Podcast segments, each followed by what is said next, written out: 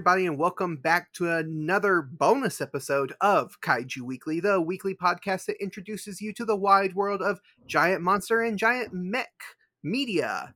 Uh, I am your host, Travis, and uh, my normal co host is not here this week because this is a bonus episode we wanted to put out. It's kind of a sequel to the bonus episode that we put out a couple of weeks ago where Michael interviewed a writer and poet.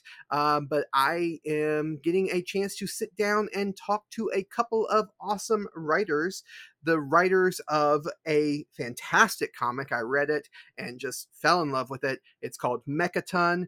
We have Dalton K. Shannon and Wells Thompson. Hello, hello. How are you How guys you doing, doing? Travis? We're I'm I- fantastic. just fantastic, yes. On this lovely Monday, clear skies where I'm at anyway. Yep. Awesome. I, I've got snow on the ground, but other than that, yeah, clear skies. oh, snow. I miss snow. Yeah, I know. Last week it was 70 degrees. Oh, it's ridiculous wow. in Arkansas. Oh, Yeah. Yeah, I I'm, in, I'm in Tennessee, but yeah, same thing. I live in Mississippi in the very southern southern part I'm of sorry. Mississippi. So Oh, like Hattiesburg or south of Hattiesburg. oh, I am damn. So you, it just rains constantly. Yes, It's just hot and rains constantly there. Gotcha. hot, rainy, uh, 70 degrees most of the time in the winter time. Mhm. It finally got cold last night. It was like 35 degrees, and I was like, wow, we're finally getting our cup, first couple of days of winter, and it's gone already. Okay. And it's gone. That's too south. Too south. Mhm. Yeah. But I, I lived in Minnesota for a year, so I got used to the snow for about a year, and then I moved back down here to Mississippi. I'm like, I kind of miss the snow. I want to be back up north where it snows. Yeah. Yeah, what a culture shock. yeah, Oh, for yeah. real. yeah. I'm about to move up to Green Bay with my wife, and uh, that's going to be quite the culture shock as well. Yeah, yeah. It going from not having any snow to going up to six feet of snow. eh, Yeah, it, it it's a shock. And, and I had to walk to the bus stop to go to school because I was in high school at the time, and I was like, I don't know if I want to walk out in this. I, I learned very quickly I didn't have the right shoes for walking in the snow. oh no! Oh no! but we are not here to talk about the weather. Um, we are actually here to talk about We're not? Mechaton. Oh, no. No, no, no. This podcast can be boring sometimes, but I think spending an hour talking about the weather might be a little too much even for this podcast. I mean, we could have like kaiju influenced weather. That happens in giant monster movies all the time. Oh, Yeah. Dude. Radioactive snows? That'd be Mhm. great. the the giant storm that that Ghidorah created in King of the Monsters from Legendary. Oh, yes. I'm thinking of uh Final Wars. What was it? Monster X descended, and like the whole planet just went under this this massive storm. Yeah, yeah. Oh man, I, I need to. I my friend was watching Final Wars for uh New Year's, like he was watching it uh to finish off the year, and I was like, man, that's what I should have done to celebrate New Year's. Watch Final Wars. What a way to ring it! What a way to to ring in the new year than with Godzilla Final Wars, the most bonkers anime style Godzilla movie of all time. Which is saying something considering they had three anime movies that were not near as cool. Yeah, yeah. Like the three anime movies, nowhere near as anime-ish as the, the live Yes. action Final Wars. but uh yeah, we are here to talk about a comic book that you guys have created called Mechaton. It is a very fantastic book and uh yeah, I'm just going to let you guys introduce this comic and kind of give us a little overview of what it's about, how it got started, all that kind of stuff. Yeah. Uh, Mechaton is a rule of cool sci fi action comic about a uh, glove that falls from space, crashes into the earth, and anything it punches turns into a robot. So that could be a hot dog stand in the first issue, or a house or escalate to all sorts of things.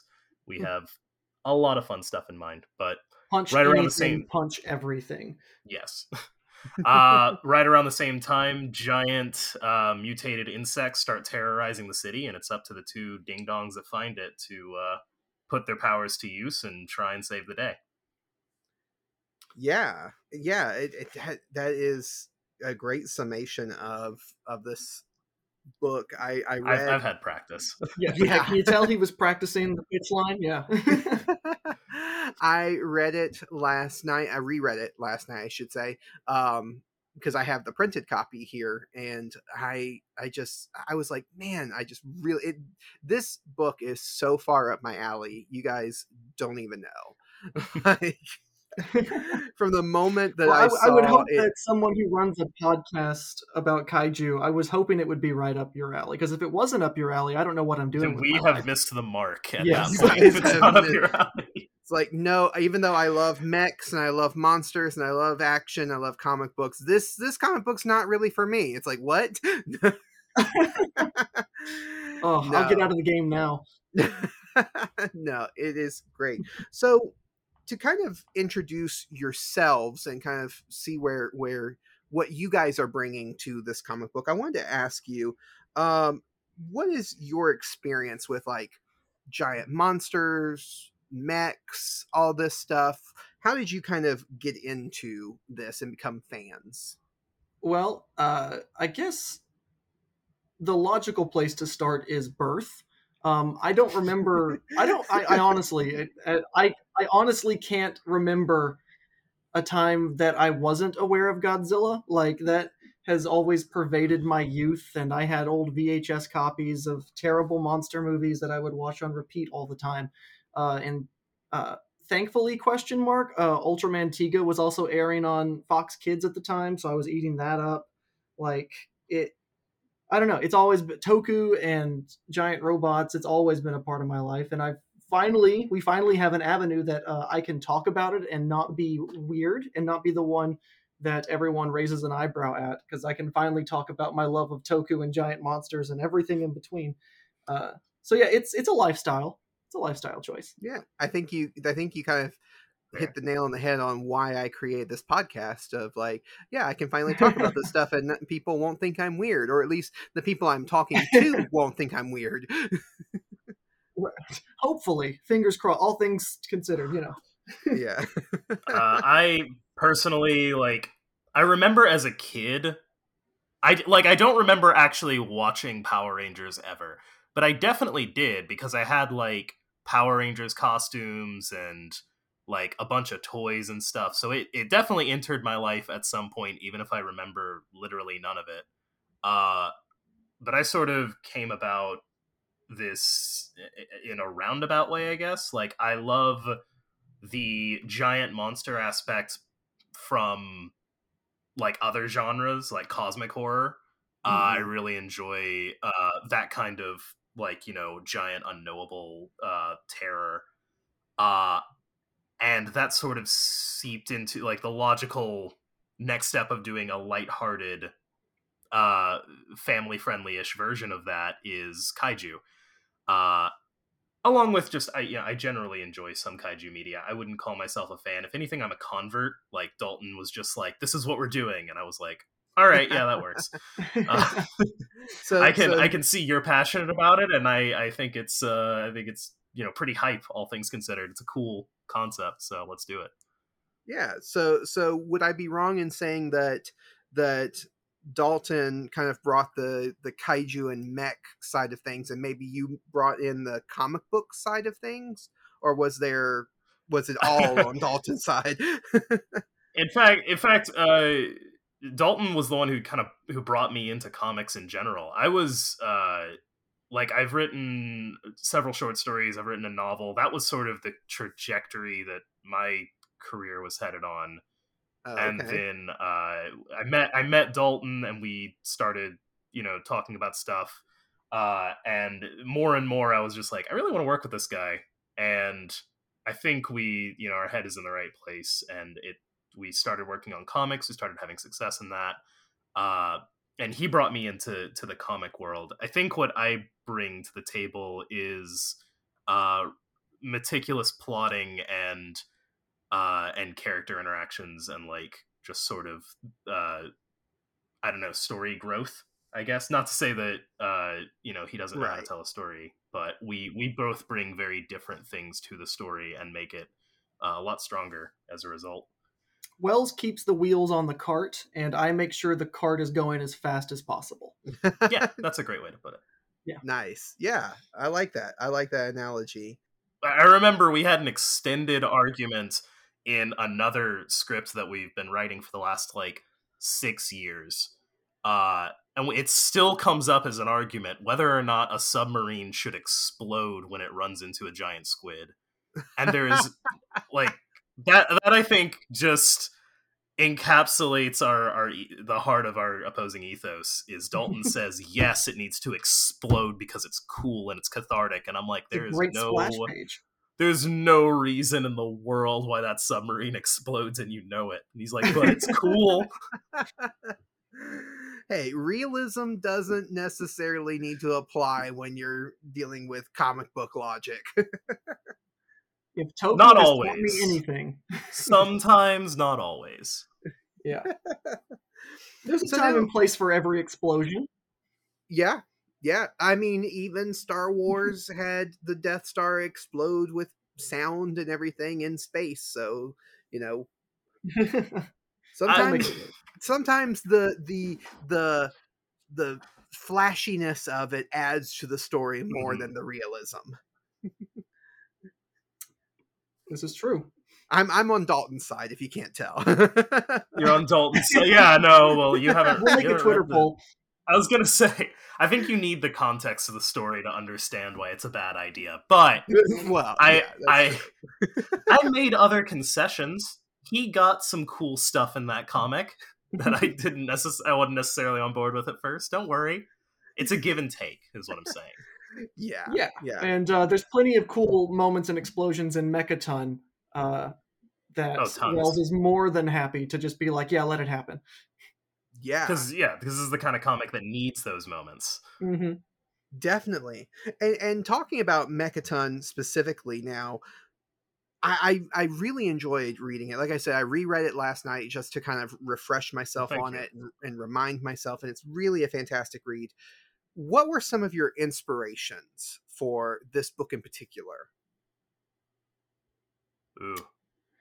Um, well, every I mean, every uh, giant robot show under the sun, uh, Mhm. you know, Toku uh, as a in general has always been a huge inspiration. But we always like there's just that that cool visual of like one punch, and Mhm. it turns it, it actualizes everything like that. Uh, it really started with the glove, and then the story was kind of built around the glove. Um, and s- Wells brought in a whole lot of like the the theming that was built around that, and um, and we started talking about the possibilities of what the glove can do, uh, and it it all of those influences stem from just this desire to like actualize passion i guess? Like like that that all of that stuff like from toku to to anime to superheroes and comic books it's all in this and uh, I, I don't know. I i like to think the influences are right there on the the cover and kind of like bleed into the pages. Like you almost come away with your fingers a little dirty from how uh how soaked they are. Yeah, I Yeah. think like obvi- there were obvious uh points of reference like Gurren Lagann uh Mhm. is Mhm. Dal- is like Dalton's favorite show of all time and I think that that moment where uh I, I forget everyone's name in that show, but where the guy with the glasses stands Kamina. up and declares himself, yeah, and declares himself a paragon of masculinity is like, th- I think Dalton's been chasing that high as a writer ever since, just trying to capture that moment. Uh, for me, it was it, this is a little bit my love letter to like Scott Pilgrim, um, Mhm. Nice. which was the that was like the comic that got me into comics. It was also the movie that got me into movies. Uh, like that Right. that one bit of media has like had such a big impact on on my own personal tastes and uh like going forward ever since in 2010 just yeah and it's funny you say uh, scott pilgrim because i do and, and i know i know uh, i don't know how involved you guys were with the actual art process of creating the characters and stuff or how much you let your uh, artists kind of make those decisions but i did get a very bryan o'malley kind of feel to the art Mhm. style Oh yeah, Fernando's Sure. fantastic. yeah fernando you can tell like it, di- he didn't come out of a vacuum or anything but there is I, I haven't really seen anything that looks exactly like his work which is cool i i love that yeah um but yeah yeah no there's definitely a little bit of like that um like just a touch of that manga influence that gives it a Mhm. lot of flavor It's that And it's can- manga anime with like a, a pop punk drive and energy behind it, which Yeah. I am all about. yeah for sure I was um as I was reading it and and and like Wells like you said that uh n- and, and really it's true of any story there's that that they're not created in a vacuum so of course you're going to have your influences uh you know, very upfront there you're going to see sometimes they're a little more hidden but Mhm. this is definitely like like you guys said is dripping with your influences and so as i was reading it and not to say that you guys are are stealing any ideas or anything just to sh- the influences that i can see in it as i'm reading it it's definitely got like a megas xlr feel to it oh Um, yeah. What's funny is i Uh-huh. like i forgot that that show existed. We made this comic. We got i think all the way to either the end of like the campaign or as we were uh you know starting to distribute it and someone was like yeah this reminds me a lot of megas xlr and im and like the floodgates opened and i remembered everything about that show and i was like how did i not see that this is the same thing Yeah, well, it, it but it shows how influential that can be. That it's like subconsciously kind of seeping into your writing and your and the story. Uh, I also got a lot of like, uh, and I guess I guess I'm getting a lot of Cartoon Network vibes from it because I, I was thinking Megas XLR, Generator Rex. Uh, I was Yeah. like, I was picking up a lot of these cartoon old, old not old, but like mid 2000s, early 2000s Cartoon Network vibes from it. Yeah. When I, uh, they tell me to put down my mother's maiden name for the security question on the bank, I usually put Cartoon Network. Uh, That's the extent to which I was raised by that particular channel. Uh, I uh, I know a lot of creators who are very subtle with their influences, and they're all cowards. You have to wear it on your sleeve. no, totally, and, and there's absolutely nothing wrong with that. Like it, it really, it, it, like we said, no story is created in a vacuum, and I, I am Yeah. a firm believer that art inspires art. So taking stories that already existed, taking art and using that as a jumping off point, using that as an inspiration to create something new and yeah, exciting. 100%. Yeah and, and and you guys did that definitely did that. So so i feel the inspirations there like i said generator rex and megas xlr i definitely feel the the scott pilgrim vibes in there. I feel i i definitely when you said gurren lagann i was like oh yeah i can see that because i can i i've only read the first issue so far but i can already imagine just how Gurren Lagann just keeps getting bigger and bigger and bigger. It like starts off with a tiny robot and then it gets a bigger robot and then the whole planet is a robot and then the whole Mhm. galaxy is a robot and it's just like yeah i can see where this story is kind of leading in that direction it kind of starts off as a hey, hey, spoilers, spoilers. well you guys already mentioned how like it starts off in this first issue as a, as a hot dog cart and then you get a house and so i'm i'm excited to see where you go and how you build and get bigger and bigger Yeah, that's definitely one of the exciting things. And one of the things we're trying to keep a little bit loose, like moving forward. We Mhm. want that spontaneity of like, well, what in this situation would make the best mech? What's around? What can he, you know, cobble together? Uh I, I think that's that's always fun. I don't I never like to too rigidly uh you know uh, structure something that in its very core is meant to be very free and uh open and sort of uh you know wants to be experiential wants to be spontaneous Uh, Yeah, I and we have to put Fernando through his paces. Like he's he has to draw thing, every robot under the sun. I do worry constantly in all of our projects. So, like, are we putting too much on our artists? Like, we are asking a lot of them. uh, Right. and so far, they've really, you know, we haven't had any terrible experiences with with artists being like, "God, you're asking way too much of me." It's like, no, they love it. yeah, yeah. A lot of them will rise to the challenge. That's great. Oh yeah. So when I was reading it again last night, I noticed that the tone here, and, and I, we talked about inspiration, but the tone in this book seems very family friendly. Is that something that you guys planned ahead of time, or was it just something that came about naturally? How did you guys come to the tone that's in the book? It's definitely a conscious effort. Yeah, Uh, there's Mechaton's always been about family. yeah.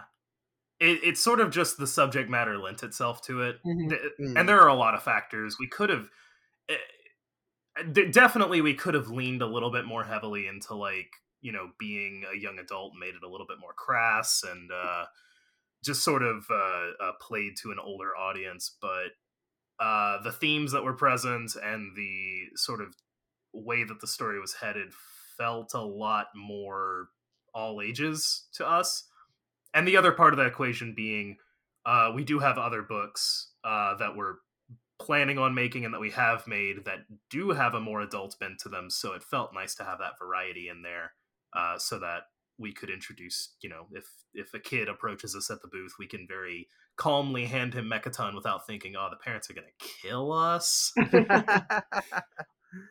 that's Which nice. you know, when when you when your other properties are like a horror anthology and uh and and s- coming soon frankenstein kills the universe essentially uh that's not really uh that's that's that lean that bends itself to a particular audience that uh that we might be missing otherwise so it helps You get typecast, man.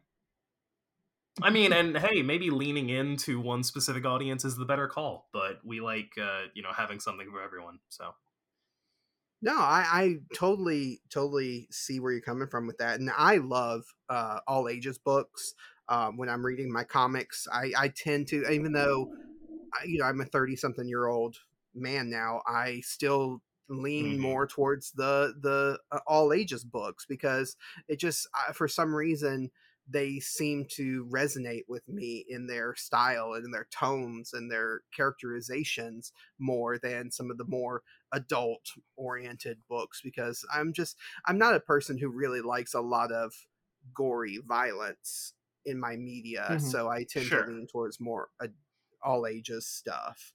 Um, but that's not to say that there's not you really a lot of depth there. In fact, when I was reading Mechaton, I did notice that there was some some depth even in this fir- just in this first issue. There was some depth of of uh, real life kind of peeking through all the kind of sci-fi craziness um eh, uh, not to Mhm. spoil too much from the book because well i can't really spoil that much i only have the first issue um, but but uh some of the characters are dealing with real world problems not having enough money not having uh, a job losing their job things like that um so with that in mind i wanted to ask did you guys plan on putting those kind of more realistic themes in there and what other challenges along those lines are you planning for the future for these characters Uh, I think the first like draft or two of Mechaton, uh, that was not present. Mhm. Uh, it moved a lot. Like the story moved a lot quicker. Uh, there wasn't nearly as much time to sort of develop those those sort of human problems within the uh, group. Uh, and to me, it, felt a lot less satisfying because of that. So when I uh, took the reins on on the you know the the newest draft, which is kind of what we see now, uh, that was something that I, I moved to the forefront. Was I wanted people to be facing real world problems and sort of have to deal with them both collaboratively and and you know have small failures out of them and uh that not to necessarily be the main driver behind the book but uh, allow that to add stakes and, and humanize the characters a bit. Make them feel a lot more like yeah this is what i would do in this situation rather than just operating purely on the level of oh this is cool. Right. And there's nothing wrong with that but Right. Yeah, But, some uh, problems you can uh, punch away with a giant robot, and some you can't, and they're both worth exploring, and they're both fascinating.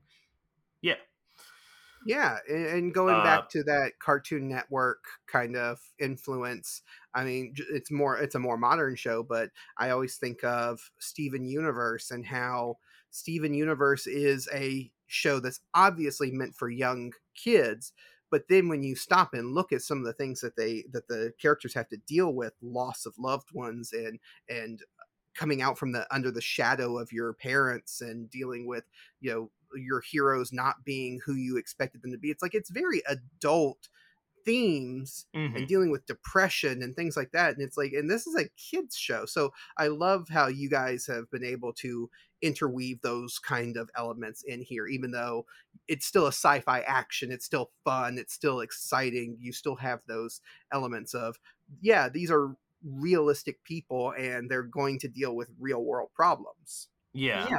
All the best kids media I find, and ki- by kids I mean really all ages, uh, never talks down, and they always uh, speak to the kid that's still inside you with, and and still teaching a lesson at the same time. Like all the For worst sure. of it is is just like prattle, and all the best of it is exciting, and once it makes you remember what it was like to be a kid uh, without without blinders in a sense and that's what we're i think that's what we're trying to do with mechaton anyway Yeah. I, I want to think that's what we're doing for sure and then uh, on the opposite like from the kids perspective you like even even back then you could always tell when you were kind of being spoken down to Mhm. when you were being told like hey here's what you need to learn from this and whether you're a kid or you're an adult i i always prefer when sort of uh if you want to say the moral is is smuggled in to the story rather than explicitly uh you know uh just said to you uh I know that's giving Dalton an aneurysm because a lot of my first draft uh, reads a little bit like that, but yeah no Uh, we, we, we iron that out it's good but that's No, what I a mean- first draft is for, right? Right, so that you can make a second draft. Um, no, but I, I that's one of the things I like about Mechaton is it has it, like people will pick it up because it looks cool, and then uh, my hope is that by the end of it they'll walk away and go, "Oh wow, I that I, I felt emotions. I didn't expect that." yeah and and i think it was wells you were talking about earlier about the characterizations and the character interactions that's what i wanted to uh, talk about um how has it been writing these character reactions or interactions i mean because you have this really great foundation of the two main characters being siblings and kind of interacting in a way that siblings would. They kind of they get on each other's nerves but there's also that love that you can feel between them how has that been uh, and, and wh- how have you approached that? I, I guess i can say uh, what inspirations kind of brought you uh, or, or have you drawn when you're writing these character interactions like this do you have do you have siblings are you pulling from your own real life experiences or or you know, well, yeah. we both do have brothers. I have older brothers. Dalton has a younger brother. Uh, so we know what it's like to be, you know, in that sort of sibling relationship. mhm. Uh, but I, I think I just needed, like, a lot of the dialogue just comes from an outlet of things that. It, I don't know how to say it other than like just the way people talk to each other. In that, uh, a lot of times people are, uh, sort of playfully mean, and they Yeah. and and they're operating on the level of of subtext, and it helps a lot when you have that foundation of well, they're related, they've lived together forever, they know each other inside and out. So when they you know say mean things to each other, there's an understanding there. Um, other than that, uh, like th- it is somewhat informed as well by like the relationship I have with my wife. Don't read too much into that, uh, but no, but just like you know, we the Mhm. way we talk to each other and the fact that uh, the other thing that's that's she is a little sister, so I can watch the way she talks to her brother. And also, one thing that she carried from being a little sister is to this day, she still likes to watch people play video games. Mhm. Like she'll she'll watch like a let's play, like a long let's play of uh, Majora's Mask every year, just as a you know, as a comfort thing. And uh, nine times out of ten, when it when like she buys a game or she wants to play a game, what she's saying is, "I want you to play the game, and I want to watch you do it." We're actually playing Resident Evil Village right now, so that's fun. Uh, that is something that speaks to me on a spiritual level because I, I didn't have siblings, but I definitely had cousins and friends who who were much better at playing games than I was. So I tended to just like, okay, here's the controller, you just play, and and then even to this day, yeah, I don't play games as much as I just enjoy sitting and watching people play. right. And that was sort of the foundation of the relationship that I had in my head uh, when I wanted to like. There's a reason that we introduce uh, Derek and and Leah, and Derek's playing a video game, and Leah's pointing out you know who to shoot and and how not to die. Right. she, you know, it's it's that uh, sort of backseat gamer mentality uh, where they have each other's back and they get on each other's nerves, and but they at the end of the day they kind of need each other.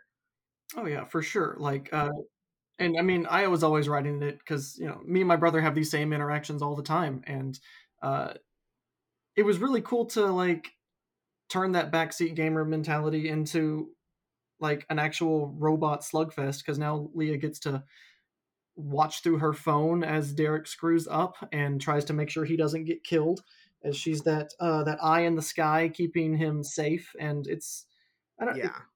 See that backseat gamer thing I never experienced because I was the older brother, so I've, I've never felt that, and it was really fascinating when Wells brought it to the table because I was I'd never thought of it, and exploring it with this in mind and with context has really strengthened the book and made the sibling connection even stronger. yeah that it, you can definitely tell in this book that that sibling relationship is there it feels real and it I, I felt like it came from a real place because it felt very realistic so that's why i wanted to ask kind of your inspirations behind that um, because there's there's plenty Mhm. of media out there where you'll have siblings and the siblings don't interact the way that siblings do they and, yeah, and- that and- drives me crazy. Yeah. yeah the, the the number one thing that takes me out of a story is when someone like you need to introduce a couple of characters and they're a brother and sister and so one will very obviously say something like little brother or bro or something like that and it's it just it doesn't feel organic at all it's like right i don't call my brother you know i don't i don't call turner and go hey brother i go hey douchebag what's up like right I'm- i'm immediately going for the throat like Yeah, there's always Right. a level of playful ribbing going on that uh, is really under. I won't even say underexplored. It's just not explored. Period.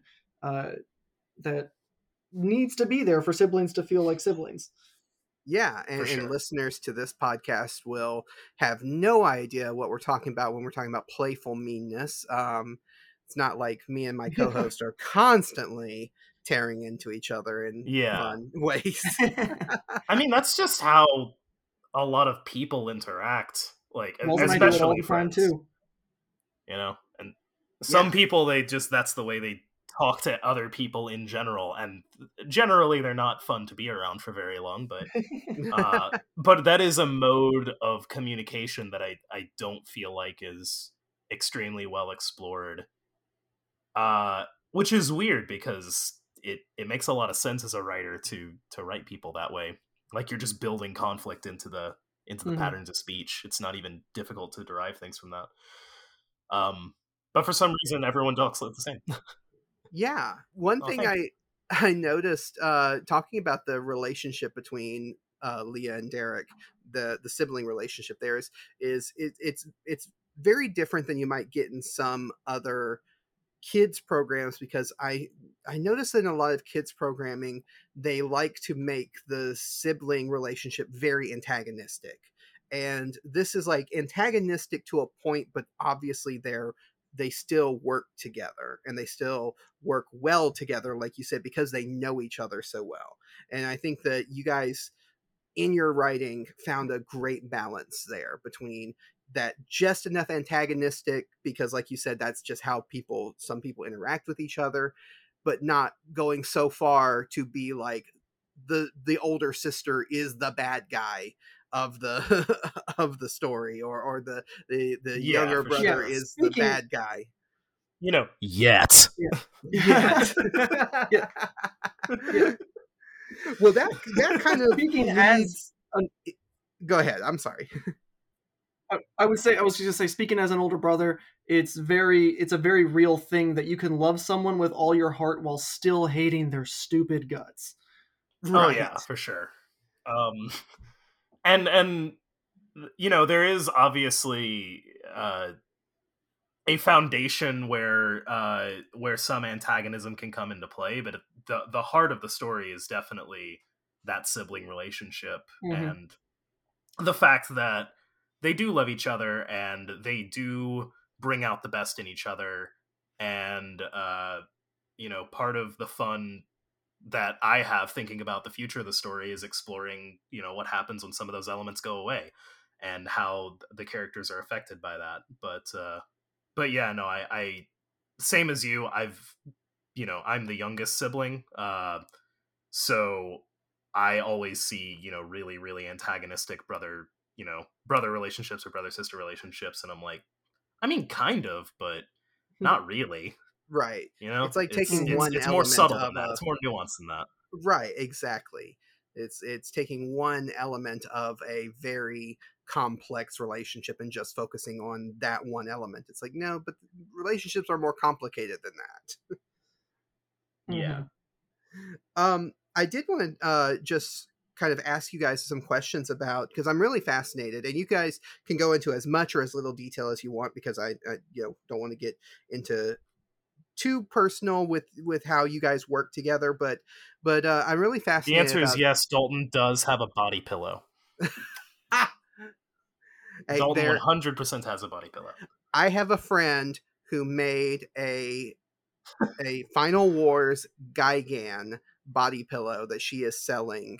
Uh, that Okay. Okay. um.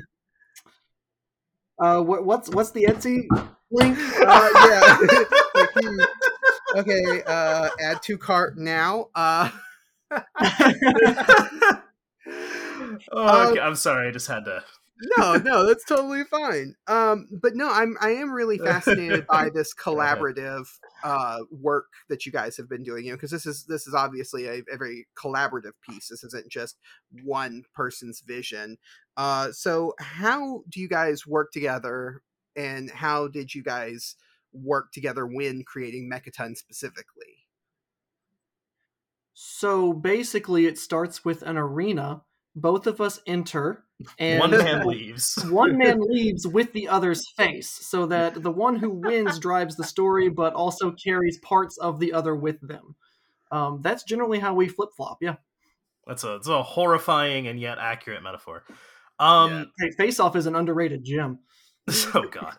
So uh yeah our uh our writing process kind of starts with one of us has an idea and the other says that's stupid and then the other says no i think i think it's actually kind of cool and then we fight about it for a little while and and if we agree that it's good uh then generally the person who had the idea will write the first draft uh it's not a hard rule but it it does happen like that quite a bit and then the other person will kind of read over it and go okay here's what i think needs to change and they'll from scratch write the second draft most the of the time. submarine does not explode. Here's my note.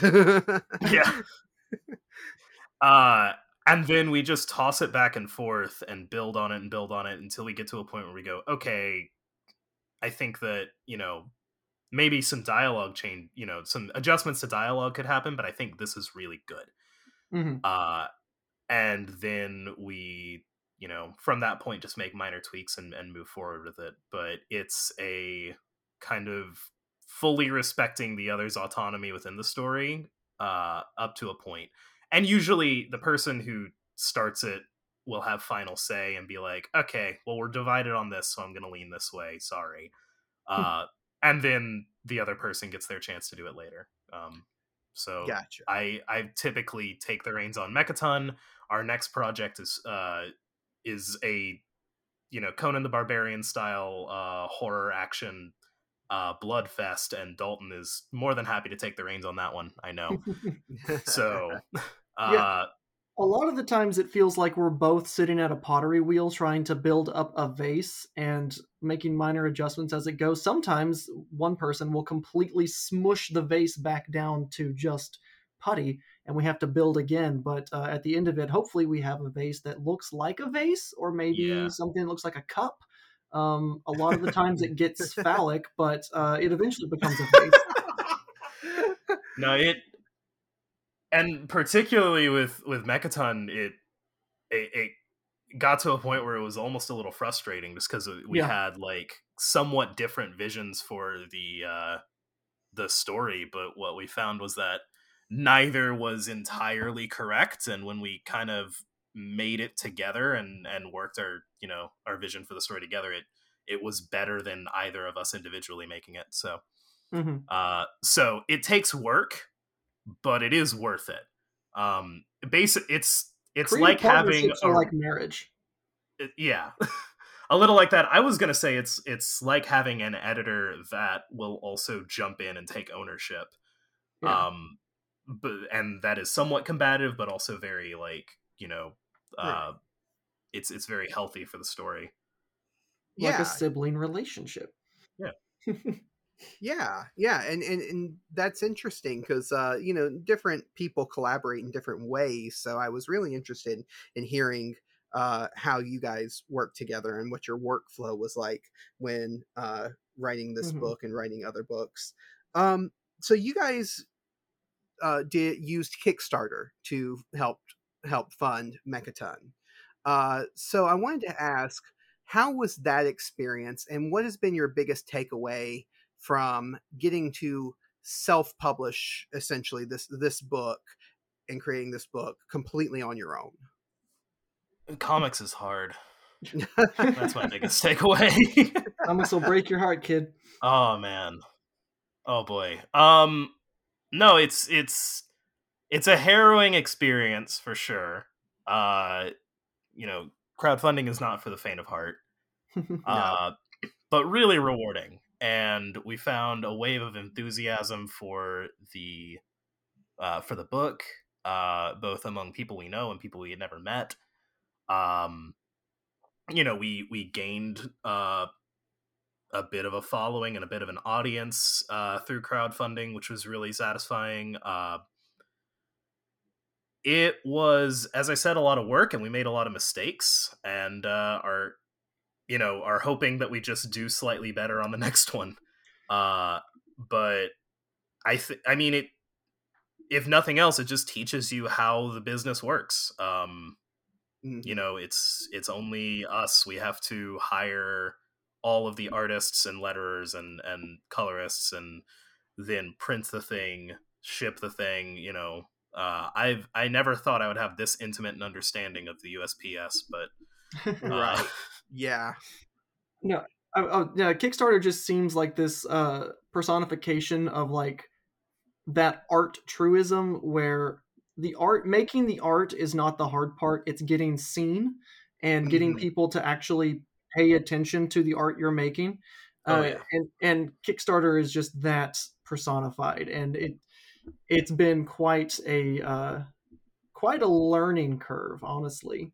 And you Mhm. know, navigating the internet and social media in this new age of comics is like it, the old rules don't work anymore. And uh, right. here's here's how you you have to find your own way now. And Kickstarter allows that, but it's also still very hard.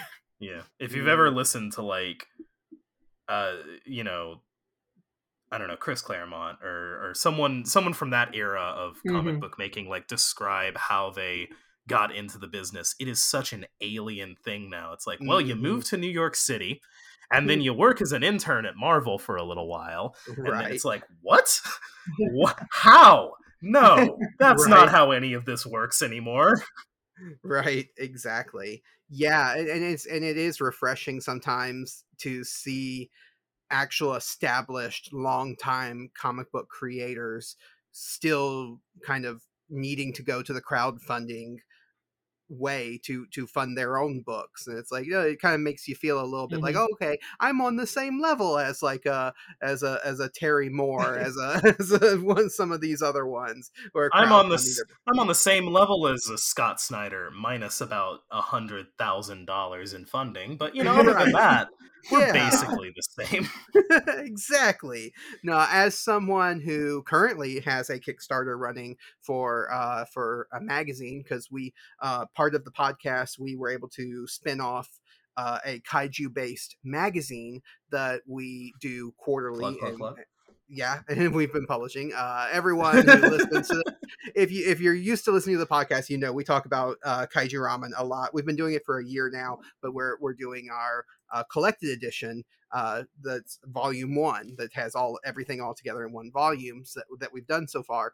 And yeah the you forget that kickstarter kickstarter is its own social media platform and and you have to treat it even though it, it it's uh, it's a crowdfunding website and crowdfunding place it almost Mhm. acts and behaves like a social media platform like a twitter or like a uh, i don't know facebook or a tiktok i don't i don't know a lot of social medias but it does it does kind of behave that way Mhm. so navigating that I, I completely appreciate what you guys are saying about the challenges of of kickstarter Oh, I had no idea there was a Kickstarter going for this magazine. I'm on the page right now. This is Yeah. dope. I'm. You got you got a, you have somebody pledging right now as we speak. nice nothing else, this this interview has been a success in that regard. It has been a but now we're calling yeah. on your help in January for Kickstarter number two. Yeah, no, Right. finding ways to reach out to people and make them even aware that you have a Kickstarter is is a massive battle, let Mhm. alone, you know, convincing them to click the pledge button. right Um, yeah and all you can really do in that regard, there. in my opinion. Yeah. It's like there's for sure people who who, you know, are into the kinds of things that our our comic is about. It's just finding a way to get it in front of them. And as far as I'm concerned, we've done everything we need to do to get them to like click the pledge button in that we have an incredible artist in Fernando uh and Meg is a great colorist and like and the letters pop and and like the page looks good. Uh the art style looks fantastic. Uh and I think we've done our job as writers to make the story engaging and give people what they want and also a little bit of what they need uh without realizing it. Um the the hard part is literally just getting people to the page right getting people to see it and get excited about it. yeah and and don't undersell the the the importance of the pitch because the art is fantastic the the colors and everything are great and the story itself is great but what sold me on the kickstarter and why i pledged and why i supported mechaton was that pitch because when i read the pitch of it's an it's a uh family friendly kind uh, uh all ages story about giant robots and and fighting aliens and and everything. I was like okay this this sound this is me. This is my aesthetic. I am going to click on this and support this as quick as possible. Well, I'm glad it works then. yeah. Uh, hopefully, our uh, our trailer for the second Kickstarter will draw just as many eyes, if not uh, raised eyebrows. Yeah and yeah, now there's some that stuff going on in that trailer. so that leads into my next question what can we look forward to in future installments of mechaton what do you guys have planned and i know you don't want to reveal all of your secrets but Yeah. give us something More robots. bigger i was gonna say bigger robots meaner bugs uh family drama uh cooler characters we've got uh in addition to the sibling relationship we also have uh a uh partner for for leah who we alluded to in the first issue uh they had a conversation over the phone but they have a really crazy aesthetic uh that's super fun to play around with uh and uh eventually an alien comes to Earth and and and possibly joins the team. We'll see. We'll see. uh, nice but Well- yeah, no. Uh, things. If things feel crazy right now, then wait until like the end of the first arc and beyond because it only gets weirder and and more insane from here. Yeah, when flying saucers start raining down, uh, you're just gonna have to punch them away. that yeah, yeah. I mean, Life's a way- game. Stunt it. well, I am really excited to see what you guys have planned and what comes about in future installments of Mechaton. So, for anybody who, after listening to this, uh, is interested in checking out maybe the first issue of Me- Mechaton and is interested in supporting uh, future installments, where can they go to find all of that? Uh, the first thing you can do is uh, if you just want Mechaton right now, uh, you don't want to worry about Kickstarter at the moment. Uh, you want to, you know, uh, get the first issue and uh, see if you're on board before you like commit to the second issue or anything like that. Go to gumroad.com. And I'm pretty sure you can look up Mechaton. You can find my page, which is app.gumroad.com slash wells srt w-e-l-l-s-s-r-t uh, that will take you to uh, a page with all of or with many options for mechaton a digital copy a signed copy a physical copy and some stickers. Uh, and if you go on the site uh, before the kickstarter starts which is on the 13th Jo- uh, january 13th uh, and use the code too many twos. Number the number two is twice in there so number two many number two s. Uh, you'll take two dollars off your or every uh, copy. So including the digital so it's only a dollar for the digital copy with that code. Um, so if you want to if you want to get on you want to get on cheap uh, that's your best bet. Uh, if you're looking forward to number two uh, it will be available on kickstarter on the 13th uh, of January and run for the next month. So it should be ending, I think, on the 15th of February or something like that. Mhm. Uh, somewhere around there. Uh, and there you will be able to buy the first uh, issue as well. Um, other than that, you can always find updates on our Twitter, uh, on which my Twitter is at Wells Thomp, T H O M P. and uh, Uh, at Dalton K. Shannon. And we, uh, between the two of us, we get the marketing through. We try to anyway. God, we try. uh, but yeah, those are the best. Those are the best ways to to find it at the moment. Uh, I may I might make a co uh, coffee Ko-fi. I don't know one of those in the future, uh, and have that available as well. But at the moment, those are your best ways to get Mechaton. Nice. Yeah. And I will make sure to include all of the links to where people can go and, and check it out and everything in the description of this episode.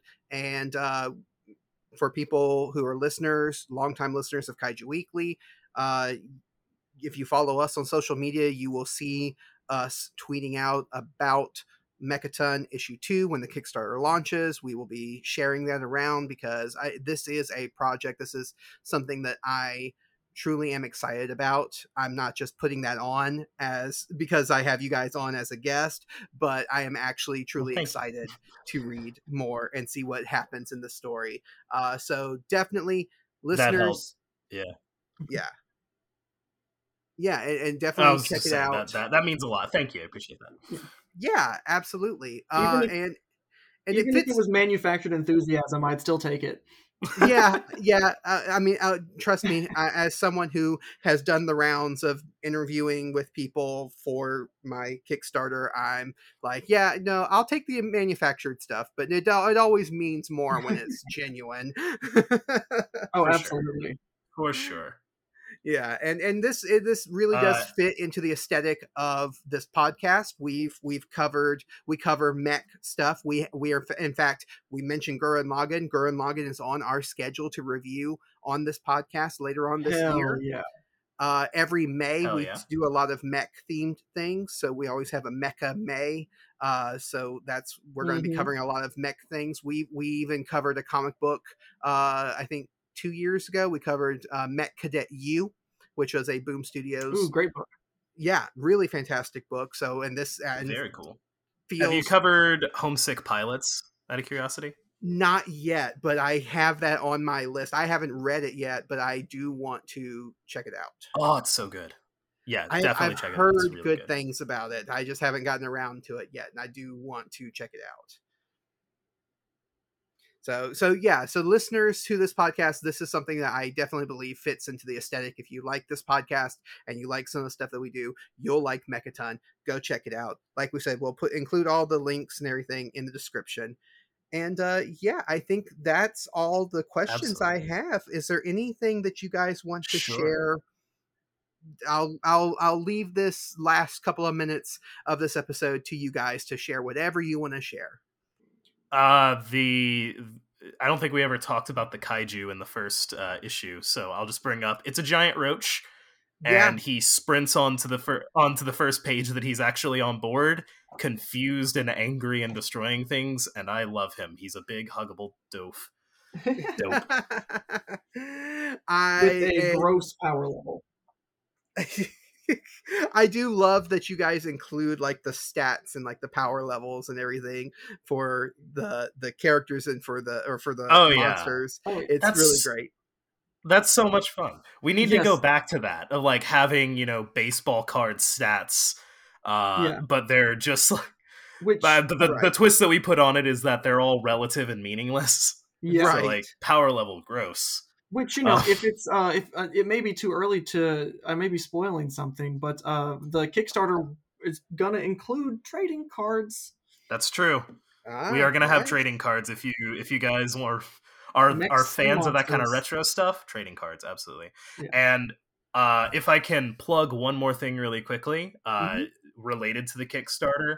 Uh, if you guys are listening to this before it launches on the 13th, uh, hopefully a link will be included where you can go and uh, follow the pre-launch page. Just click a button that says "Notify me on launch." That helps us so much, like more Mhm. than you know. Uh, really, really helps generate enthusiasm. Helps give the Kickstarter the idea that, oh, maybe we should like you know feature this thing. Uh, Mhm. and could ultimately like be the difference between us uh you know being noticed and or or struggling for relevance so uh if you're excited about the project please hit that notify me on launch button Yeah, definitely. And uh and we look forward to, like we said, Mechaton number two and future projects. I know you you hinted at some of the future projects that you guys are working on, and yes when you guys get around to doing those, we'll have you back on to talk about those because they feel like they fit right into our aesthetic here on the podcast too. So it's it's possible we have we have five kickstarters planned for 2022 uh three of which are Mechaton, issues of mechaton two of which we'll reveal in a, on a later date Nice, nice. Well, I really enjoyed having this conversation with you guys. I really enjoyed talking to you guys about a comic book that that was a lot of fun to read, and I'm so happy that you guys came on as guests. Yeah, yeah. well, Thank you so much for having us. Yeah.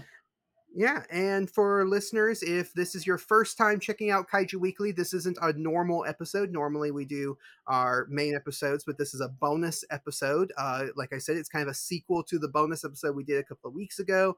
Uh, just kind of interviewing people in the giant monster mech mon- monster sci-fi community and creators and getting kind of their uh talking about their creations and stuff we always want to highlight creators in the community and so that's what this is uh but you can check out the, uh, the main episodes in our feed. We're going to be covering movie reviews and and kaiju news and all kinds of stuff uh, if you want to follow us you can follow us on social media at kaiju weekly. If you want to check out kaiju ramen magazine you can ca- check out kaiju ramen media.com uh, we changed our domain name recently but if you follow kaiju ramen magazine.com it goes to the same source. So either one of those domains uh, either one of those websites it goes to the same place. Uh, and yeah, and and follow uh, everything that Kaiju Weekly is doing. Like I said on social media, and we will be back in our next episode to talk about all of the news and everything that's been happening because we have so much fantastic kaiju content coming up in 2022 mechaton is included in all of that so we're looking forward to it and so until next time we're going to say uh, help control. This is this is my sign off, just so you guys are aware. Uh, help help control the giant roach population. Have your mech gloves spayed or neutered.